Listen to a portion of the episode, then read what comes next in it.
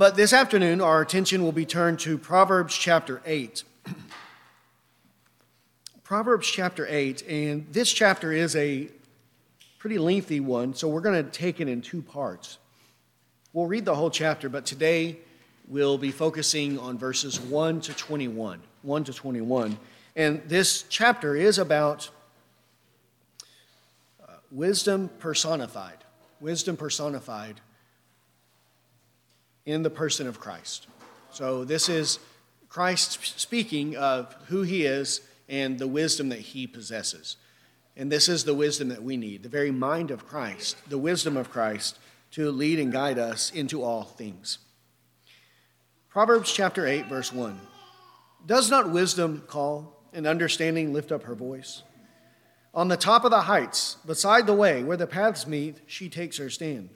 Beside the gates, at the opening to the city, at the entrance of the doors, she cries out, To you, O men, I call, and my voice is to the sons of men. O naive ones, understand prudence, and O fools, understand wisdom.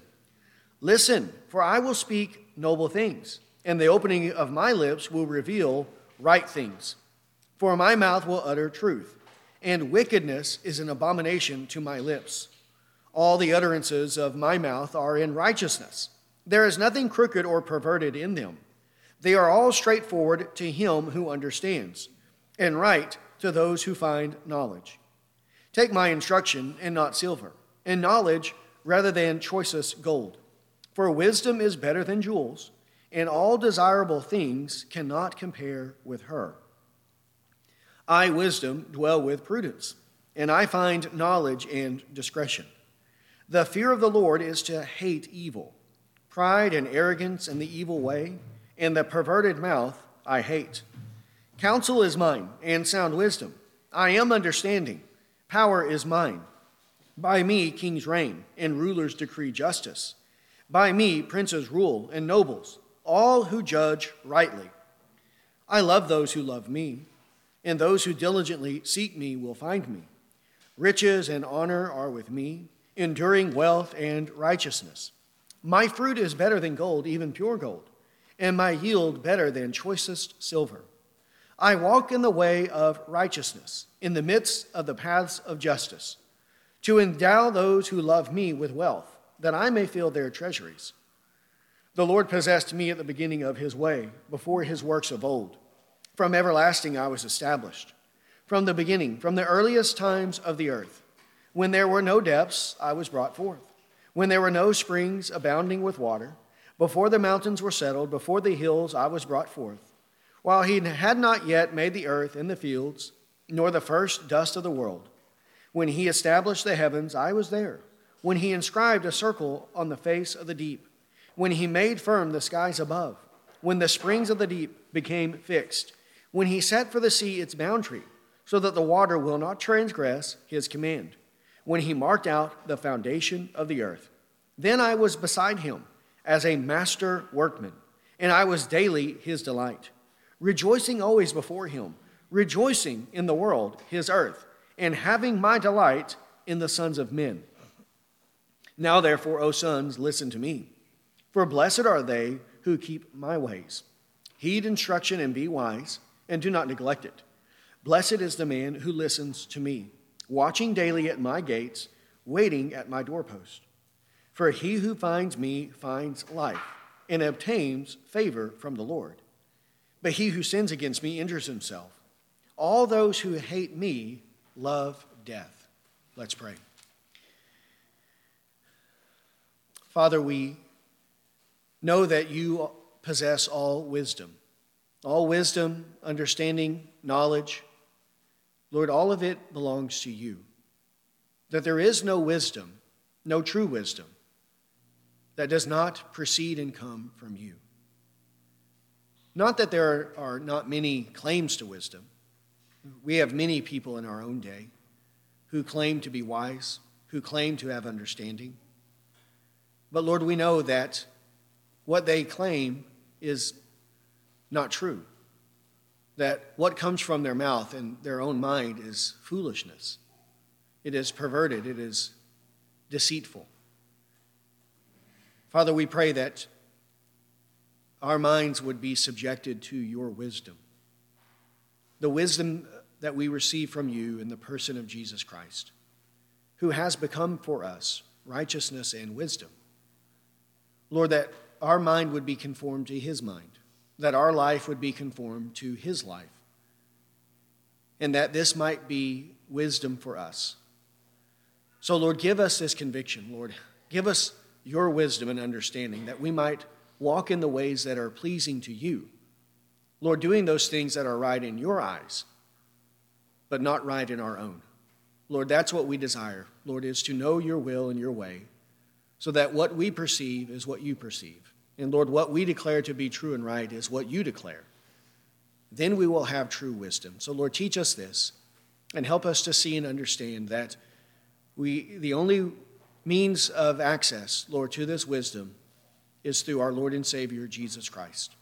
And that we would look for no one else, Lord, no other source, but the person and work of Christ. So, Lord, teach us today from Him and from His Word. And it is in Christ's name that we pray. Amen. All right, well, this chapter is, again, wisdom is speaking as a person, as a person in the first person, commending how great is the one who obtains this wisdom. How great wisdom is, and how great it is and beneficial it is for those who obtain it, for those who listen and gain access and understanding from the wisdom of God. And again, we have said that this is Christ speaking. Christ is the one proclaiming this because how can this be true of anyone other than Jesus Christ? Right? And how can wisdom, if it's something that is uh, non personal, it's something that doesn't have a personhood, how can it be portrayed in this way? And we know that in Christ is found all the wisdom of God. It is found in Him, and the way that we obtain God's wisdom is through Jesus Christ, only through Jesus Christ. And that is why we say that Proverbs chapter 8 is Jesus speaking, telling us to listen to his word, the words of Christ. We call the Bible the Word of God, the Word of the Lord, many different titles, but one of the ones that we use, and rightly we use, is to call it the Word of Christ, because it is his word that comes to us from Jesus Christ because we know from John 1:18 that no one has seen God at any time. The only begotten God who is in the bosom of the Father, he has revealed him. This is why it is the word of Christ. He is called the word of God in John chapter 1 verses 1 to 4. In the beginning was the word, and the word was with God and the word was God. He was with God in the beginning, and this is the same as what we have here in Proverbs chapter 8 in terms of wisdom. Wisdom is the Word of God, who is our Lord and Savior, Jesus Christ. And we're dealing here with issues of eternal life and death. That's what it states at the end of chapter 8 that the one who listens to wisdom, who listens to Christ, finds life and obtains favor from the Lord. But the one who sins against Christ injures himself, and all those who hate Christ love death. Everyone who hates the wisdom of Christ loves death and will be destroyed because of his own pride and arrogance. So here, wisdom is commended to us that we should seek it with all of our heart and soul, and that if we seek it truly, we will find it and we will receive the blessing of God from the wisdom of Christ. So let's begin there in verse 1, and today we will go to verse 21. 1 to 21. Verse 1 says, Does not wisdom call and understanding lift up her voice? Here, wisdom is calling, wisdom is crying out, understanding is lifting up its voice. So the wisdom of God is not concealed in dark, dingy corners, but rather it is being proclaimed in the world through the word of Christ. As the word of Christ is being proclaimed, as the ministers of God, the messengers of God are going out, whether that be the minister like myself who gets up and who weekly is teaching and preaching the Word of God in public settings like this, or whether that be the servants of Christ who are going here and there to and fro to their jobs, to their school, to their family, wherever they are at, and they're speaking of the Word of God, is not wisdom calling out to people? Isn't the understanding of God lifting up her voice through the preaching and teaching of the Word of God? It says in Isaiah chapter 40, Isaiah chapter 40, verses 1 to 9.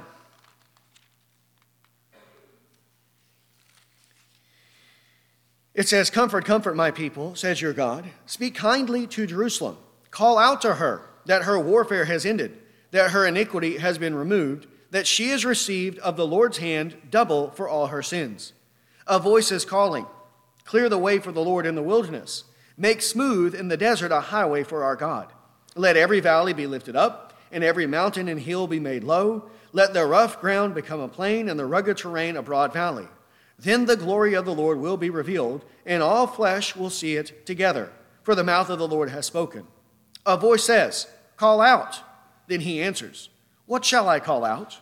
All flesh is grass, and all of its loveliness is like the flower of the field. The grass withers and the flower fades when the breath of the Lord blows upon it. Surely the people are grass. The grass withers, the flower fades, but the word of our God stands forever. Get yourself up on a high mountain, O Zion bearer of good news. Lift up your voice mightily, O Jerusalem, bearer of good news. Lift it up, do not fear. Say to the cities of Judah, Here is your God. This is what wisdom is doing, crying out to the people, crying out in the world, telling people the will of God, the word of God, what God declares, his judgments concerning all things.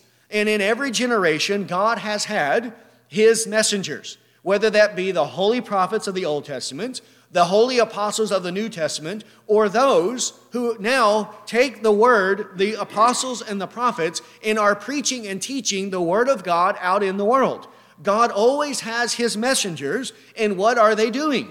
They're crying out to people, calling out to them to listen to the word of God. Listen to what God says. Don't trust your own perceptions. Don't trust your own ideas, your own inventions, but listen to the Word of God, and it will make you wise unto salvation through faith in Christ Jesus. The whole purpose of God giving to us, revealing to us His wisdom, is that we might know it, that it might be proclaimed, that it might be taught, so that we might be acquainted with the will of God. So God's wisdom is not hidden from men, but it has been published in the world. And we don't need some secret code, the Da Vinci Code, or any other code, or some secret hidden knowledge. We don't need some man to go up on the mountain by himself and receive some new revelation from God. We don't need some so called prophet to go out into the wilderness to smoke marijuana and come back and tell us what God said to him. All we need is what? The Bible the Holy Bible. Go to the Word of God, and the Word of God is lifting up its voice to us to give us wisdom and understanding. All that is lacking is faith. We have to believe it. We have to believe the Word of God. But it's here, it's right here before us, and it is calling out to us that we might know and understand the will of God. Verse 2 On the top of the heights, beside the way, where the paths meet, she takes her stand. Beside the gates, at the opening to the city, at the entrance of the doors, she cries out. Here, wisdom is crying out in open, in broad daylight. Right? Wisdom has nothing to be ashamed of, no need to hide in darkness, in secret places, to whisper in the dark. Right? This in contrast to what we read last week of the harlot in the way that she behaved. She's in the darkness. She's seizing the man. She's there going in secret, secluded places, doing the things that she's doing. But does wisdom need to do this? Do we need to be ashamed of what the Word of God says? No, never. We should never be ashamed to proclaim God's Word in whatever situation or whatever setting we find ourselves whether we're on top of the mountain, beside the gate, on the path, but in the way, wherever it is that we have an occasion to proclaim the Word of God or to hear the Word of God, we should never be ashamed of what the Word of God says. Actually, Jesus says, Whoever is ashamed of Him and His Word, He will be ashamed of them when He comes in His glory. Again, the person of Christ and the Word of Christ are bound together. To be ashamed of the word of Christ is to be ashamed of Christ himself. And if we are ashamed of his word, he will be ashamed of us. So we have no reason to be ashamed, but rather, according to Matthew chapter 10, what we hear in secret, we should proclaim from the rooftops. Right, again, not that Christ is ashamed of the word of God, but again, Matthew 10 27, what we hear and see in a private setting, like what we're doing right here, right? We're all gathered together. We're all of like mind, hopefully, Lord willing.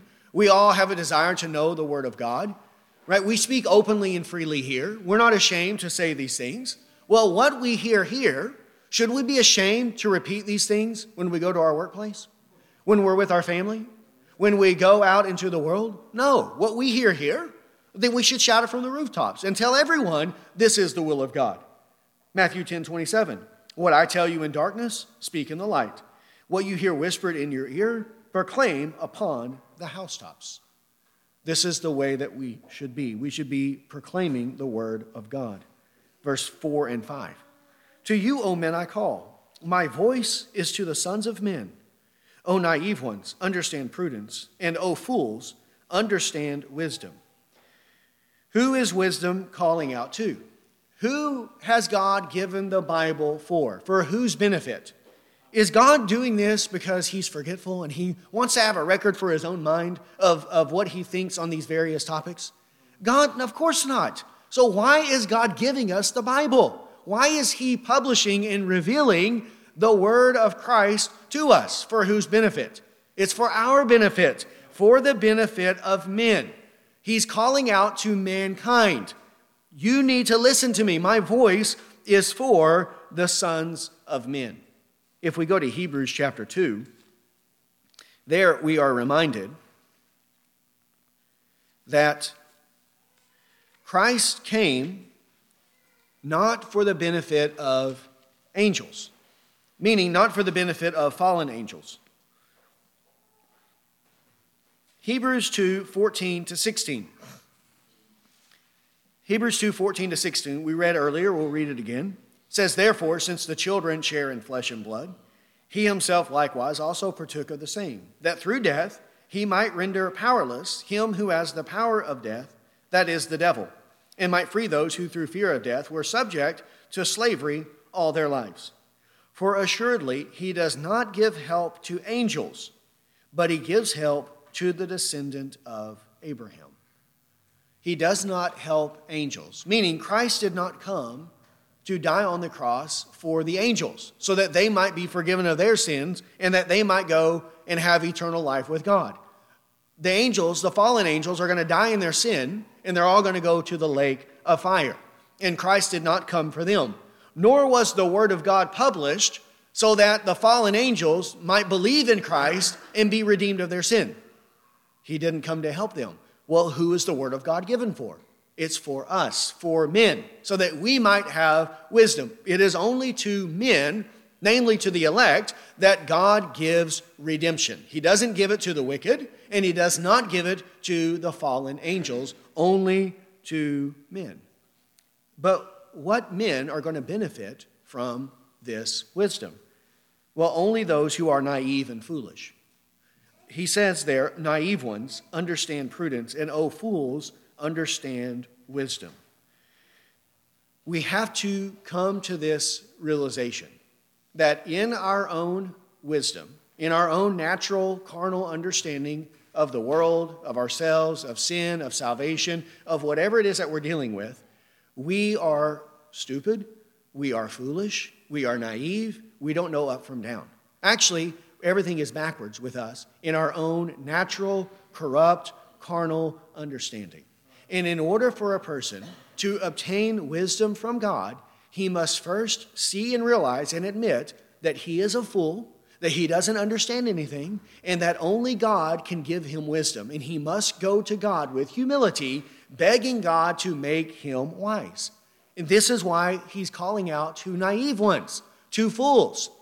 Right? Now, those who are wise in their own mind and shrewd in their own understanding, well, they'll, they'll say, Oh, I'm not naive. I'm not a fool. I don't need to listen to you. Why would I listen to you when I can listen to myself? It's only those who understand this, who come to this conclusion, who see themselves the way that God sees them. And this is what we must admit about ourselves. Not only for our conversion, for our salvation, but also throughout the remainder of our life. this continues to be true of us in our own natural understanding. Anything that comes from us is foolishness, it is naivety, it is simplicity, it is not sophistication in the sight of God, but it is will lead us to hell. We have to believe this and not trust our own understanding. Then if we don't trust our own understanding, we're going to subject all of our ways to him. We're going to want to know what does God have to say about this? Right? I don't care what I think, and I don't care what other people think. I just want to know what does God say about this? Because that is where I want my wisdom to come from. Romans 1 18 to 23. Romans 1 18 to 23 says, For the wrath of God is revealed from heaven against all ungodliness and unrighteousness of men who suppress the truth in unrighteousness. Because that which is known about God is evident within them, for God made it evident to them. For since the creation of the world, his invisible attributes, his eternal power and divine nature, have been clearly seen, being understood through what has been made, so that they are without excuse.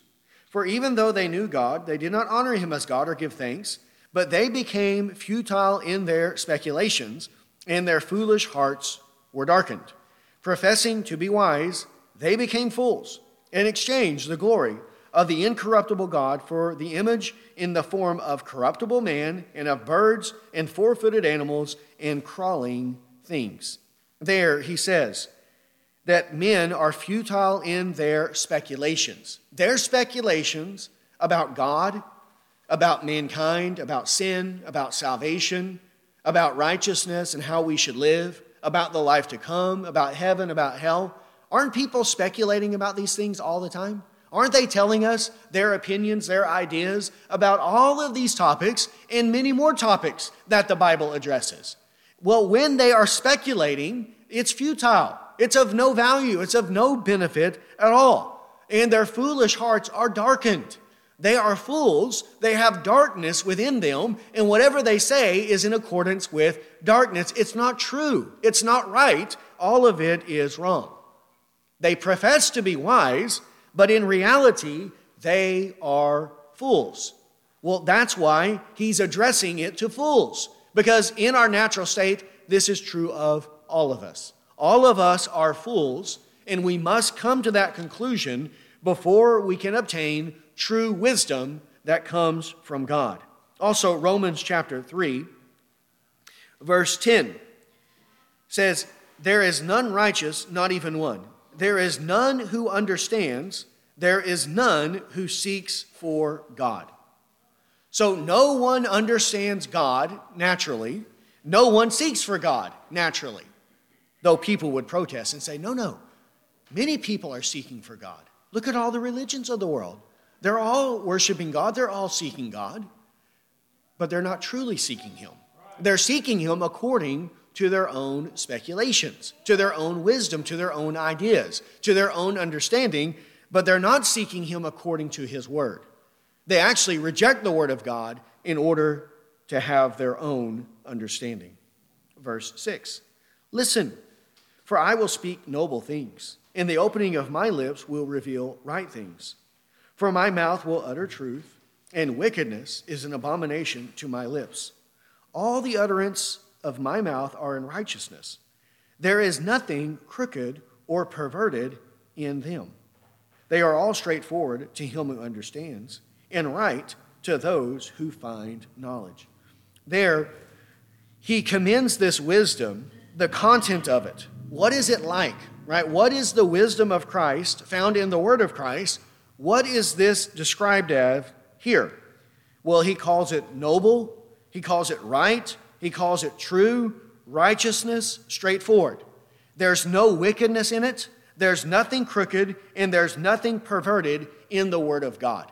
Everything the Word of God commends to us is pure, it is holy, it is righteous, it is true. And it will never lead us astray, and it will never, never lead us to ruin and destruction. Now, the Bible does speak of perverted people and perverted deeds, evil deeds, but when it's speaking of these things, it's telling of us of those things and the judgment of God against it. And it's telling us that we shouldn't do that, but instead we ought to live upright and holy lives. Psalm 119. Psalm 119, verse 130. 119, 130 says, The unfolding of your words gives light. It gives understanding to the simple. To the simple. So, this is what the Word of God has for us noble things, right things, truth, righteousness, nothing crooked, nothing perverted, no wickedness, no abomination in the Word of God. Everything is straightforward and right and true in the sight of God. So, can we ever go wrong with the Bible? It's impossible. It's impossible for us to believe and to adopt as our values, our way of life, what is in the Bible, and for us to ever go astray. We will always be doing what is right in the sight of God. Now, will we be doing what's right in the sight of men? No. They will condemn us, they will ridicule us. They will say, no, no, this isn't good, this isn't right, this is wrong the things that you're promoting and the things that you're saying.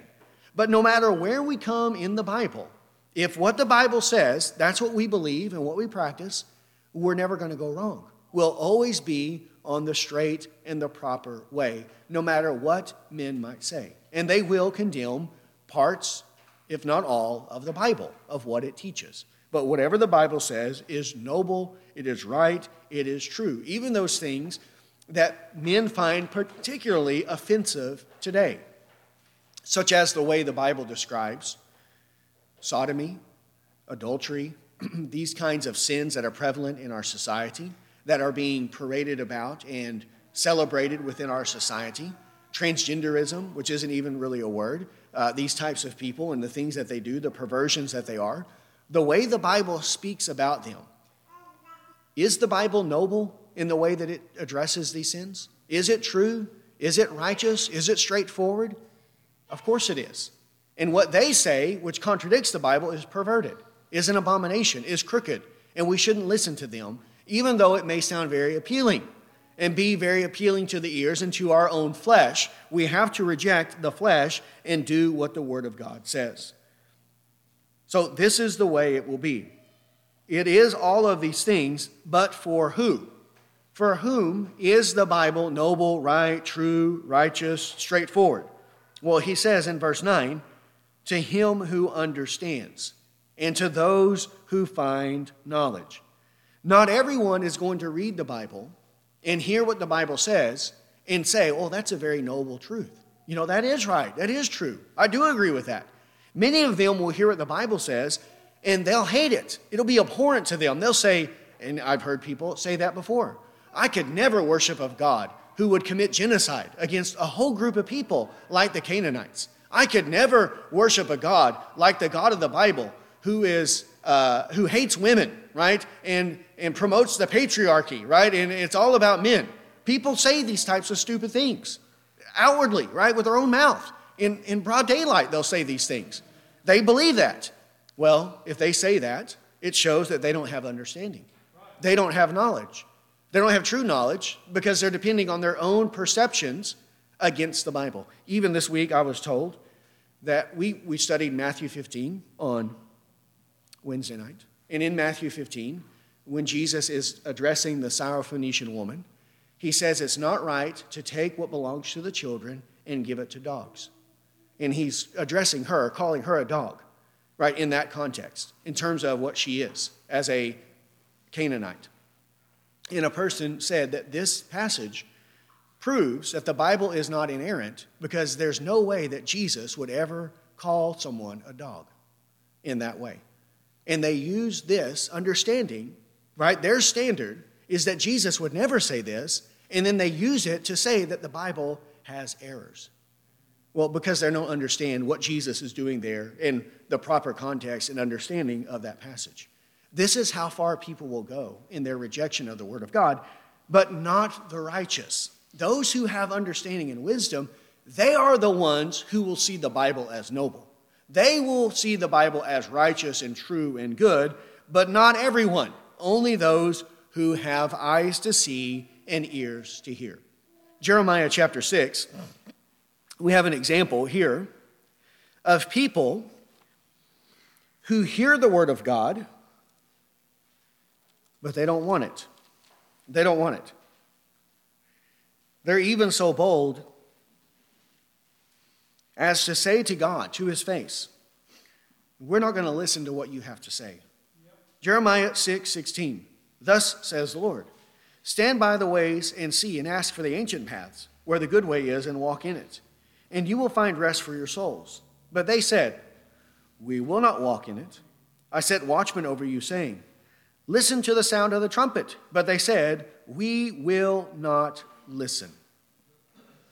So there, the ancient paths are being proclaimed to them. Right? The trumpet, the watchman, is tooting on the trumpet for them. This is the prophet of God, Jeremiah, who's telling them the will of God, who's revealing to them the word of God. But even though they hear it, they say, We're not going to listen. We don't like it. We don't want to know what God says. We don't want you to tell us what the word of God says. They despise the word of the Lord because they do not have understanding. They don't have eyes to see or ears to hear. Look at the difference in contrast in Acts 17. Acts 17, verses 11 and 12.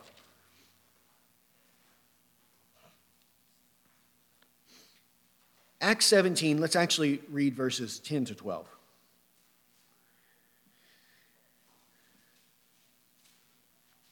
Actually, we'll just read 10 to 15 because all this goes together.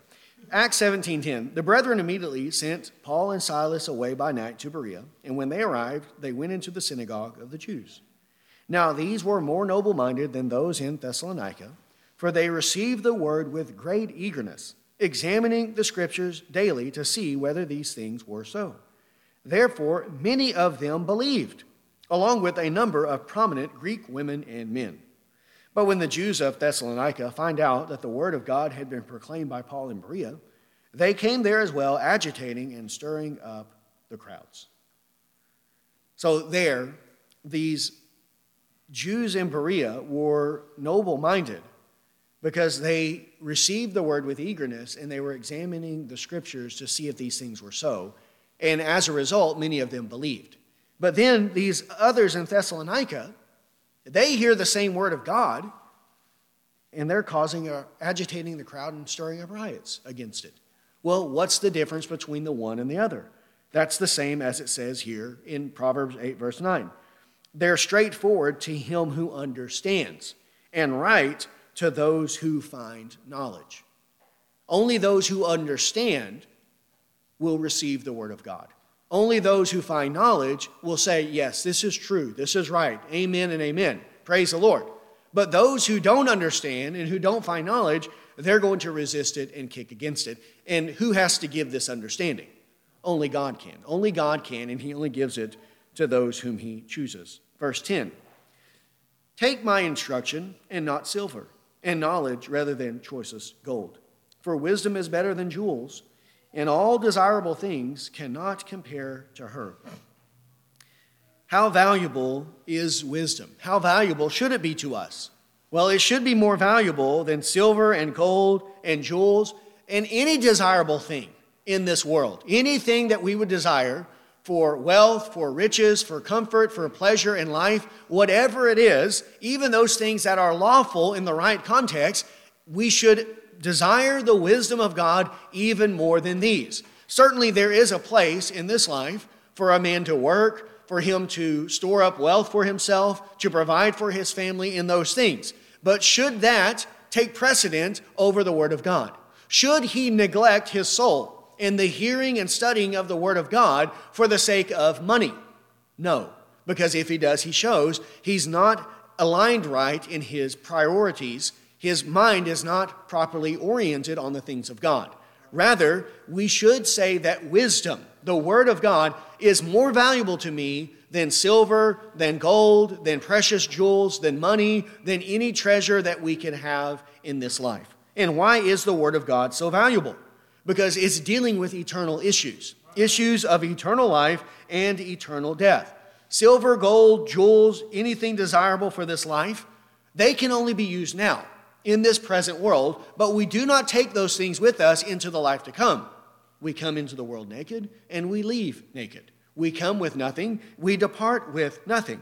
But the things we gain from the Word of God, those have benefit not only for this life, but also for the life to come. They prepare us for the life to come, for eternal life, so that we are reconciled to God and we're prepared to stand before Him on the day of judgment. This is why they are more valuable than anything in this world. And this is the way that we have to look at the Bible. The Bible must be this desirable to us.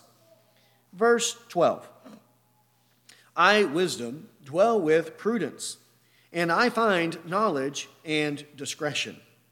Wisdom possesses prudence, knowledge, discretion. Right? Wisdom gives us the ability, when we have the wisdom of God, we gain discernment, we have discretion, we know how to live prudently in this life so that we're able to navigate all the various obstacles of life, the various ordeals and situations that we encounter day in and day out, and we know how to respond to those things because we have the wisdom of God. We know what to do, like in chapter 7. When the harlot comes and is trying to seduce us, we will have prudence, understanding, discretion, and we will know that I need to run away from this woman, like righteous Joseph does in Genesis chapter 39. He had discretion. He had wisdom. He had prudence. He had knowledge, so he knew how to live faithfully before God in this present world. This is what wisdom equips us to do how to live a life pleasing to God and face all of the situations that we might face in life all the temptations, the trials, the troubles that we will face in this life that cause many men to stumble to their ruin and destruction. And if we have the wisdom of God found in the Word of God, discernment, then we will know how to navigate this life, how to go through it, and to do those things that are pleasing to God. In Jesus Christ is Himself this wisdom of God. I, wisdom, Jesus Christ is wisdom he possessed wisdom, prudence, knowledge, and discretion. When we read the life of Christ in the Gospels, didn't Jesus know how to handle every situation? He was able to look at life, to look and deal with all of these situations, all of these people, everything that's going on, and make proper judgments so that the way he responded, the way he thought about this, the way he spoke about this, the way he acted in this situation was according to the will of God. In all things, he had this type of prudence and this type of knowledge. And when we submit our mind to his mind, found in the Holy Bible, then we'll have the same ability. The same ability. Not again to the measure of Christ, of course, because of who his person is, but we will, in many ways, be able to live the faithful life of Christ. Everything we need for life and godliness is found in the Word of God. All that is lacking is our knowledge and understanding of it. John 1 1 to 4. John 1 1 to 4 says, In the beginning was the Word, and the Word was with God, and the Word was God. He was in the beginning with God. All things came into being through him, and apart from him, nothing came into being that has come into being. In him was life, and the life was the light of men. The light shines in darkness, and the darkness did not comprehend it. So he is the Word of God or the wisdom of God. With God in the beginning, he was God.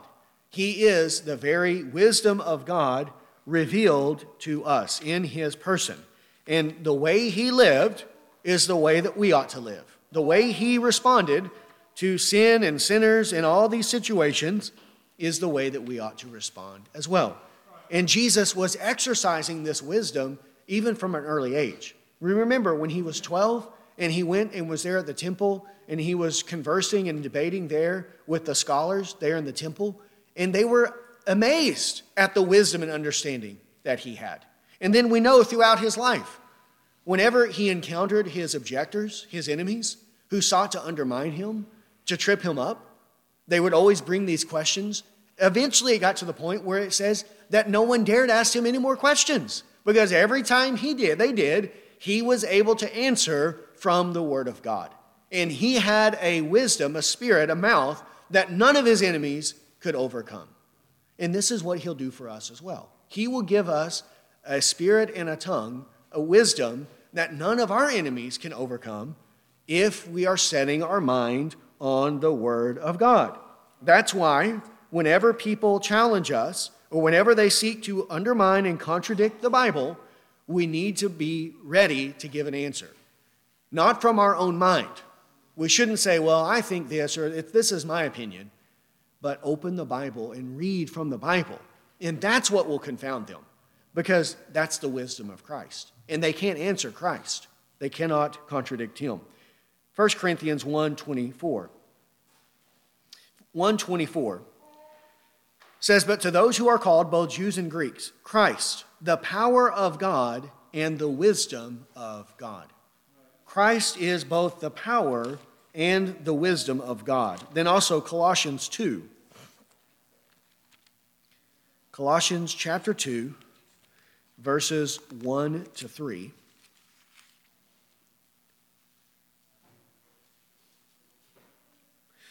Colossians 2 1 says, For I want you to know how great a struggle I have on your behalf, and for those who are at Laodicea, and for all those who have not personally seen my face, that their hearts may be encouraged, and having been knit together in love, and attaining to all the wealth that comes from the full assurance of understanding, resulting in a true knowledge of God's mystery, that is Christ Himself, in whom are hidden all the treasures of wisdom and knowledge. So in Christ are hidden all the treasures of wisdom and knowledge. Not hidden from us because we have the Bible, but hidden from the world because they do not submit their mind to the mind of Christ. It's been revealed to us in his person and in his work, in his holy word. Verse 13 to 14. The fear of the Lord is to hate evil, pride and arrogance and the evil way and the perverted mouth. Counsel is mine, in sound wisdom.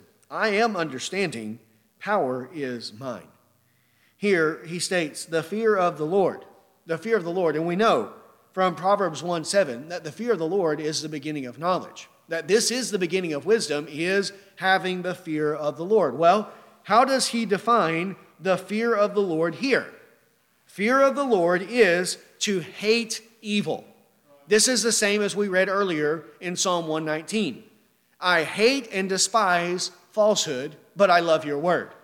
Fear of the Lord is love for God's word, a receiving and believing the wisdom of God, and then hatred for everything that contradicts God. Isn't that what evil is? Anything that is in opposition to God. God is good, God is goodness, and anything that is contrary to God is evil. Well, we should love God, we should love whatever God says, and whatever is contrary to God, we should hate and despise. And the fear of the Lord is to hate evil. Can someone be a Christian without hating evil? It's impossible. You cannot be a Christian without the fear of the Lord, and you cannot have the fear of the Lord without hatred of evil. And here, evil is defined as pride and arrogance, the evil way, the perverted mouth. The pride of man, the arrogance of man, the evil ways that he promotes, his perverted mouth. This is his evil, this is his sin. This is what is in opposition to God. Certainly, the devil is in opposition to God, and the devil is the one who is inspiring wicked men to do these things. But here it is perverted, evil men who, in their pride and arrogance, will exalt their own wisdom and understanding above the wisdom of God. Isn't this what people generally believe? That they are the source and fount of all wisdom, and that they know better than everyone else, they know better than God, and if we would all listen to them, to this person or that person, then it would all be better for us. That we should listen to them on every situation. But if what they're saying is not consistent with the Bible, then isn't that pride? If what they are teaching contradicts the Bible, if they say, well, no, God is just a God of love, and He loves all men, and everyone's going to make it to heaven, and hell is just uh, having bad thoughts, bad thoughts about yourself, low self esteem. Because there are people who say this. Well, on whose authority do they make such statements? their own authority, not the Word of God. Isn't that pride? Because they're elevating their own authority, their own thoughts and mind above the Word of God. And then when they speak these things and promote this evil way that they have invented, then they have a perverted mouth. Because what's coming out of their mouth is a perversion of the truth. It's not true. They say things like love and grace, God, Jesus, salvation, heaven, hell, eternal life, whatever. They say all these things, but the way they define them is not consistent with the Bible. It's a perversion. And it comes from their pride and arrogance and their promoting of false ways. So here it is the wisdom of Christ in opposition to the wisdom of man. It is heavenly wisdom in opposition of earthly wisdom. It is the wisdom of God in opposition to demonic, satanic wisdom. This is how we have to look at it in these black and white terms. And whatever is contrary to the Bible, that does not originate in the Bible, we have to see it as evil, demonic, detestable. We have to hate it because we fear God and we want to know what God says. And anyone who would dare contradict him, we don't want anything to do with that. He says, Counsel is mine, sound wisdom, I am understanding, power is mine. All of these belong to Christ and to his word, and these are not found in the philosophies and in the religions of men. Man made religion, man made philosophy, all of those things are devoid of counsel, sound wisdom, and understanding, and there's no power in those. Can false religions save us from our sins? Can they lead us to eternal life? Will they give us resurrection from the dead? In the good sense, in the sense of going to heaven? No.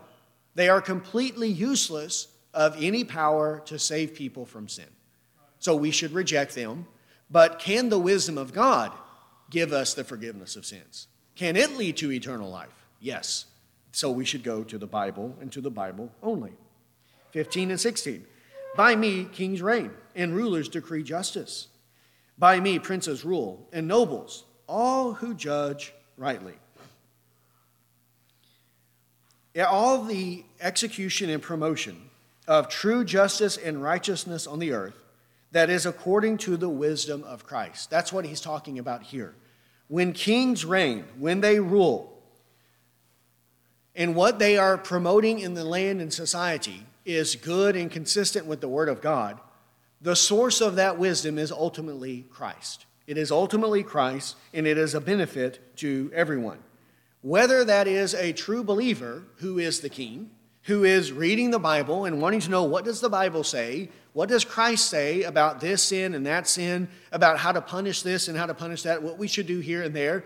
There are true believers who are Christians and who are wanting to rule and reign and institute laws and policies in society consistent with the Word of God. And when they do that, it's beneficial to everyone. And when they do, they are ruling by Christ. By Christ, by His wisdom, they are reigning. An example of this would be 2 Kings 23. 2 Kings 23 and verse 24. 2 Kings 23 24.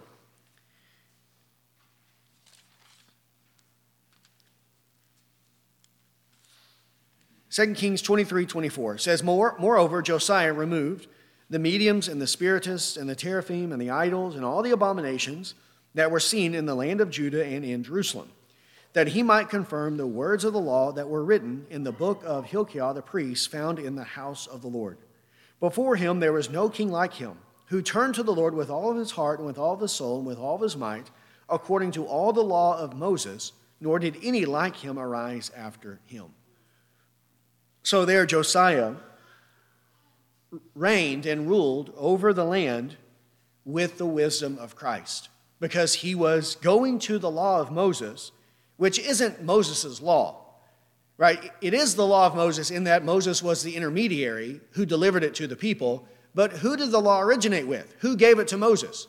Christ. It's the law of Christ. So the law of Christ given to Moses was the law that Josiah consulted, and then by this law, he ruled over the land. with the result that he did good in the sight of God. And it was beneficial to everyone, to the land. And that's what we should desire in our own country as well. So, this can be the case that a true believer, using the Bible, executes true justice and righteousness in the land under the wisdom of Christ. Also, it can be true of an unbeliever who has some knowledge and some understanding of justice and righteousness that comes from some interaction with the Word of God. An example of this would be 2 Kings chapter 10. 2 Kings 10, 28 to 31. Jehu is a king. He's not Josiah, he's not a true believer. Yet Jehu did do good things in the land in terms of justice and righteousness because of the word of God. 2 Kings 10 28 says, Thus Jehu eradicated Baal out of Israel. However, as far as the sins of Jeroboam the son of Nebat, which he made Israel sin, from these Jehu did not depart, even the golden calves that were at Bethel and that were at Dan. The Lord said to Jehu, Because you have done well in executing what is right in my eyes, and have done to the house of Ahab according to all that was in my heart, your sons of the fourth generation shall sit on the throne of Israel. But Jehu was not careful to walk in the law of the Lord of the God of Israel with all his heart. He did not depart from the sins of Jeroboam, which he made Israel to sin. So, was it good that Jehu eradicated the worship of Baal in Israel? Yes, that's a very good thing. Is it better to have Baal worship or to not have Baal worship? Well, it's better for it to not be there. And that's why God says that you've done well. You've done well in this one area. You eradicated the worship of Baal and you executed the house of Ahab, which was right. That's what deserved to happen to them because of their sin. And this was from interaction with the prophets and with the Word of God, what God told him to do. But his heart was not completely right and true. In these other areas, he failed, and he did not do what was right in the sight of God. And this might happen today as well. Even an unbelieving ruler, a president, a senator, a representative, who has some nominal understanding of Christianity, of the Bible, will incorporate some of its righteousness into his thinking whenever they're making policies and laws throughout the land. And when this happens, Christ is reigning in a sense through them, though not perfectly like it was with Josiah, or in a better way like Josiah, but in this imperfect, partial way like it was with Jehu. Or then one other example would be even unbelievers who don't have access to the Bible, but through natural law will still promote some laws that are consistent with the law of God. This would be Romans 2 14 to 15. Even in pagan lands where there are unbelievers and they don't have access or any consideration for the Word of God, even there, there will still be some semblance of justice and righteousness because of natural law. And when those rulers promote justice and righteousness from natural law, they're doing it under the authority of Christ. Romans 2 14. For when Gentiles who do not have the law do instinctively the things of the law, these not having the law are a law to themselves, in that they show the work of the law written in their hearts, their conscience bearing witness, and their thoughts alternatively accusing or else defending them. So there, they don't have the law, but they instinctively do what the law requires because it's written on their hearts. It's not so extinguished that there isn't any semblance of the law of God in the land. And an example of this would be Acts chapter 25 in verses 15 and 16. Acts 25,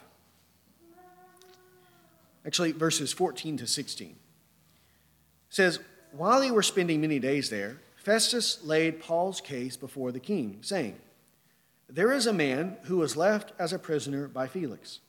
And when I was at Jerusalem, the chief priests and the elders of the Jews brought charges against him, asking for a sentence of condemnation against him. I answer them that it is not the custom of the Romans to hand over any man before the accused meets his accusers face to face and has an opportunity to make his defense against the charges.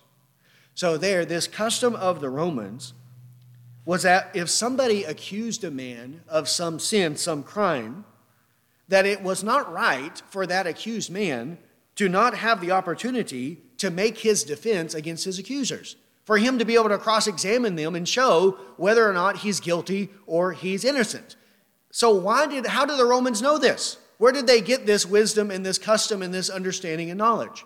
Well, that's Romans 2 14 to 15. That they instinctively do what the law requires. The law itself requires the uh, justification of the innocent and the condemnation of the wicked, and that it should be done according to truth and righteousness.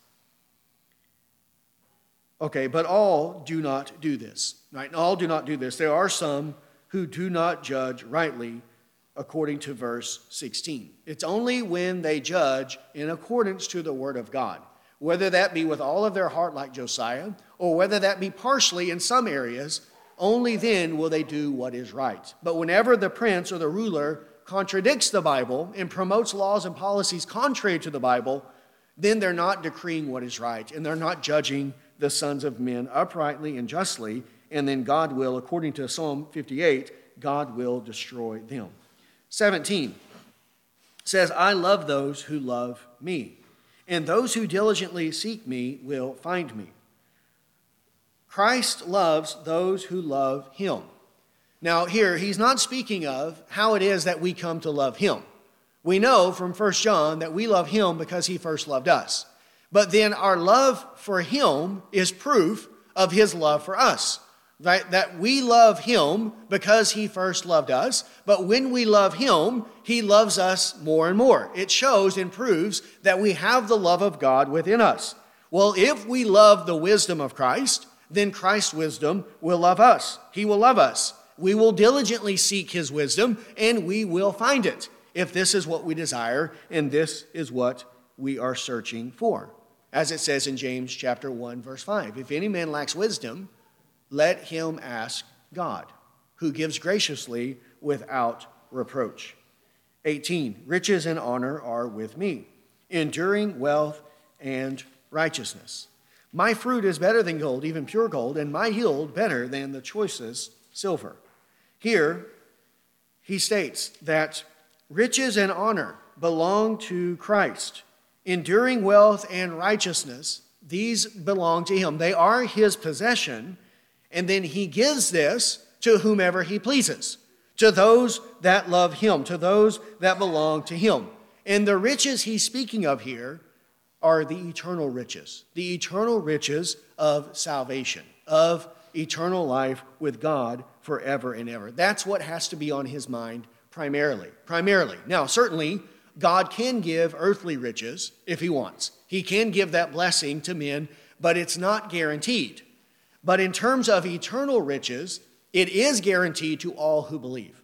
Everyone who seeks the wisdom of Christ will receive eternal riches from him. Luke chapter 12. Luke 12 and verse 21.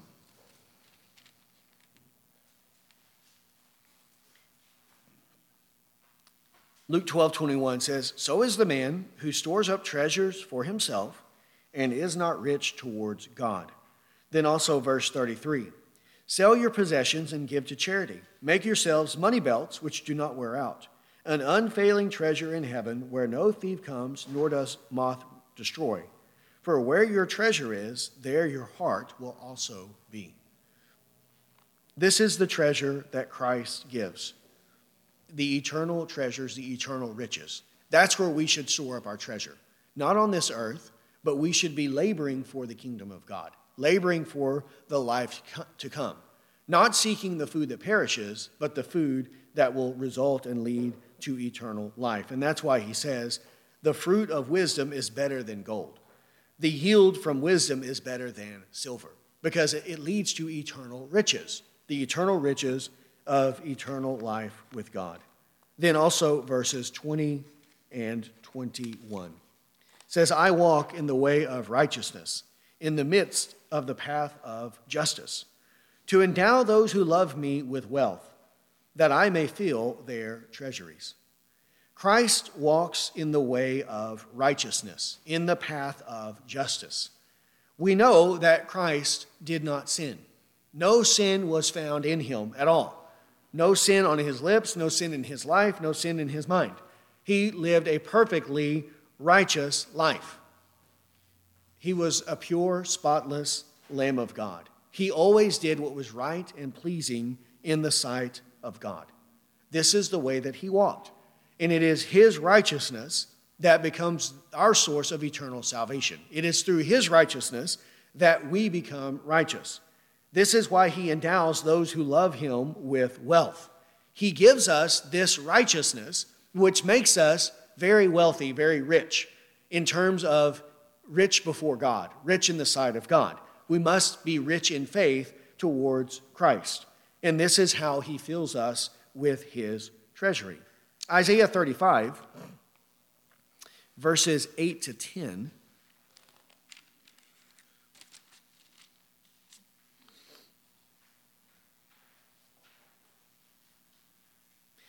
35 8 says, A highway will be there, a roadway, and it will be called the highway of holiness. The unclean will not travel on it, but it will be for him who walks that way. And fools will not wander on it.